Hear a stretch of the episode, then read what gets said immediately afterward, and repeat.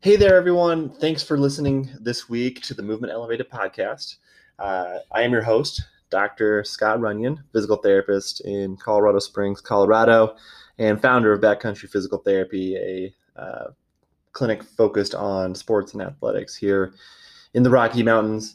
Um, and the show, Movement Elevated, we're all about activity, lifestyle, uh, and health in the mountains and uh, and the outdoors.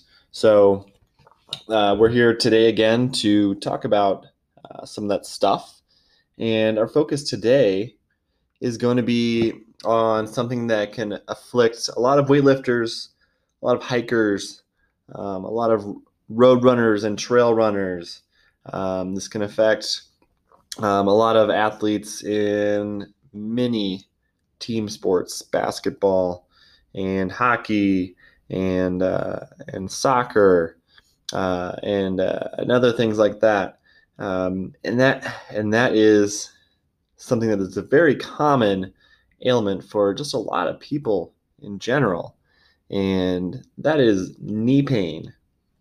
And we're going to be very specific on a certain component of knee pain, which is one of the first places that, as a physical therapist, I tend to look when somebody comes to me saying that they are having problems. And it's not usually the knee itself where I am first looking when someone comes to me and says, my knee bothers me when I go up and down stairs, or when I go up and down an incline, or when I jump, or when I cut uh, on the field, or something like that. Uh, usually the first place I am looking, rather than the knee, is actually at the hips. Uh, the hips are one of the first places that I tend to look. And there's a very important reason for that. And that is because the hips control where the knees go. Now, before I get too far into that, there are some other things around uh, the hips that I could also be looking at. You know, spinal motion, the pelvis, how the pelvis sits, because um, those can also affect the hips and uh, knees and ankle positions and all that.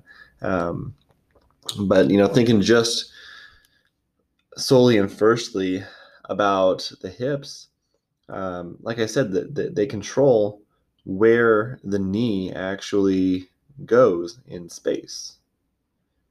The knee joint really has two major movements. It can bend and it can straighten. And there's some other accessory movements that are involved with the knee, but for the most part, those are the two ways that it goes. Not a lot of freedom of movement in the knee joint itself. So I will tend to look for the hips as well,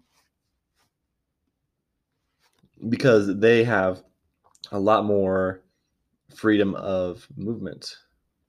You can go side to side, you can rotate, go forward and back, you know, uh, bring, bringing your legs up, bringing your legs back.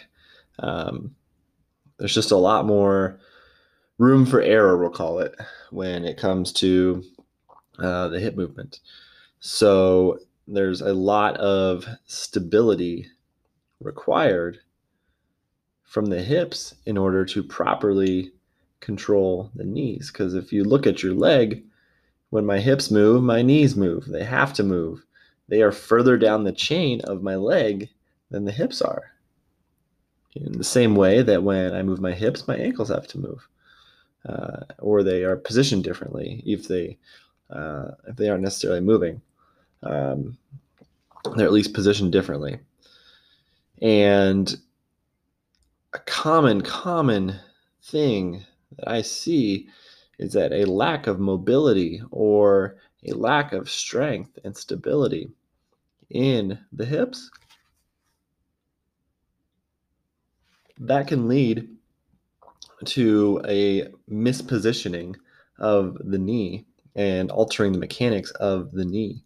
Um, it can cause your kneecap to track in the wrong way. It can lead to excess stress on your I T band. It can lead to excess stress on your ligaments. Um, it can lead to um, your muscles uh, around your legs, you know, your quads or um, your adductors getting quote unquote lazy uh, and maybe getting um, maybe getting strained, maybe getting some tendonitis developments uh, around your knees um, because they the mechanics haven't been optimal. So if we can go back and train the hips to be a better partner with the knees, all of a sudden you have fewer knee problems.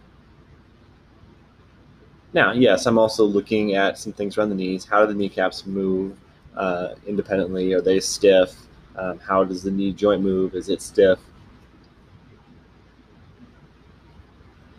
Um, how is the, you know, integrity of your meniscus and uh, your ligaments and things like that? Yes, if you have problems with some of that, um, there, that can be some problems that are specifically at the knee. But even when I have those kinds of problems, often then I am still going back to the hip and making sure that the mechanics in the knee are going to be okay. Um, because if they, if they're not, there's no, you're going to have knee problems again. So we got to make sure that some of the sources are taken care of. Otherwise, you will go right back into old habits and go right back into having pain at the original complaint site again.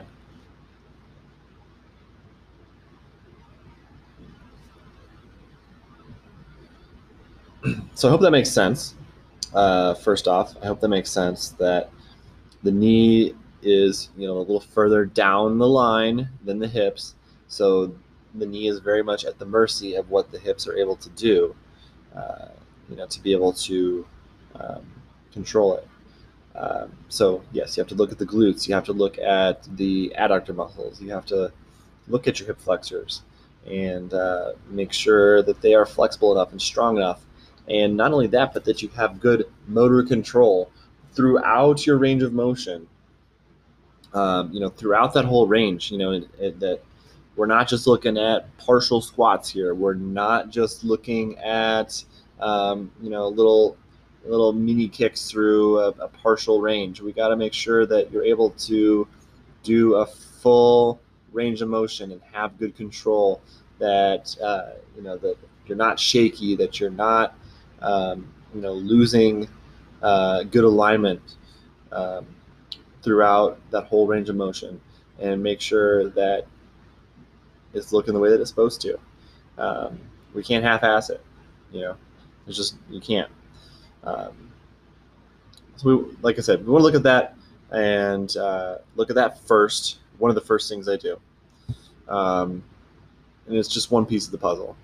And we can dive further in other episodes about uh, other components, about uh, ankles, about footwear, about um, you know, some other things that can also contribute to knee pain, because like I said, a lot of times the knee itself is not what's causing the problem. It is caused from somewhere else. And the same can be said for many other parts of the body, but I think for the knees that's especially true. So again, I hope that makes sense. I hope you take something away from that. I hope it makes you look at yourself and your body a little bit differently and gives you a little bit better understanding of where things are coming from. And if you go to a healthcare provider and they're not looking at multiple areas of the body to um, to look at the problem, then you may need to go to someone else and uh, find someone who will look at you as a whole person rather than a single body part.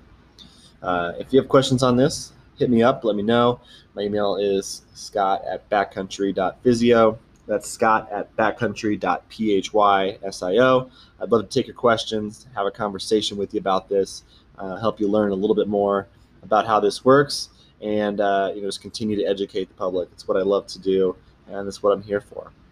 Um, so again, hit me up if, if you have any questions, and I hope you tune in next week and listen, listen to us again on the Movement Elevated podcast. Thank you.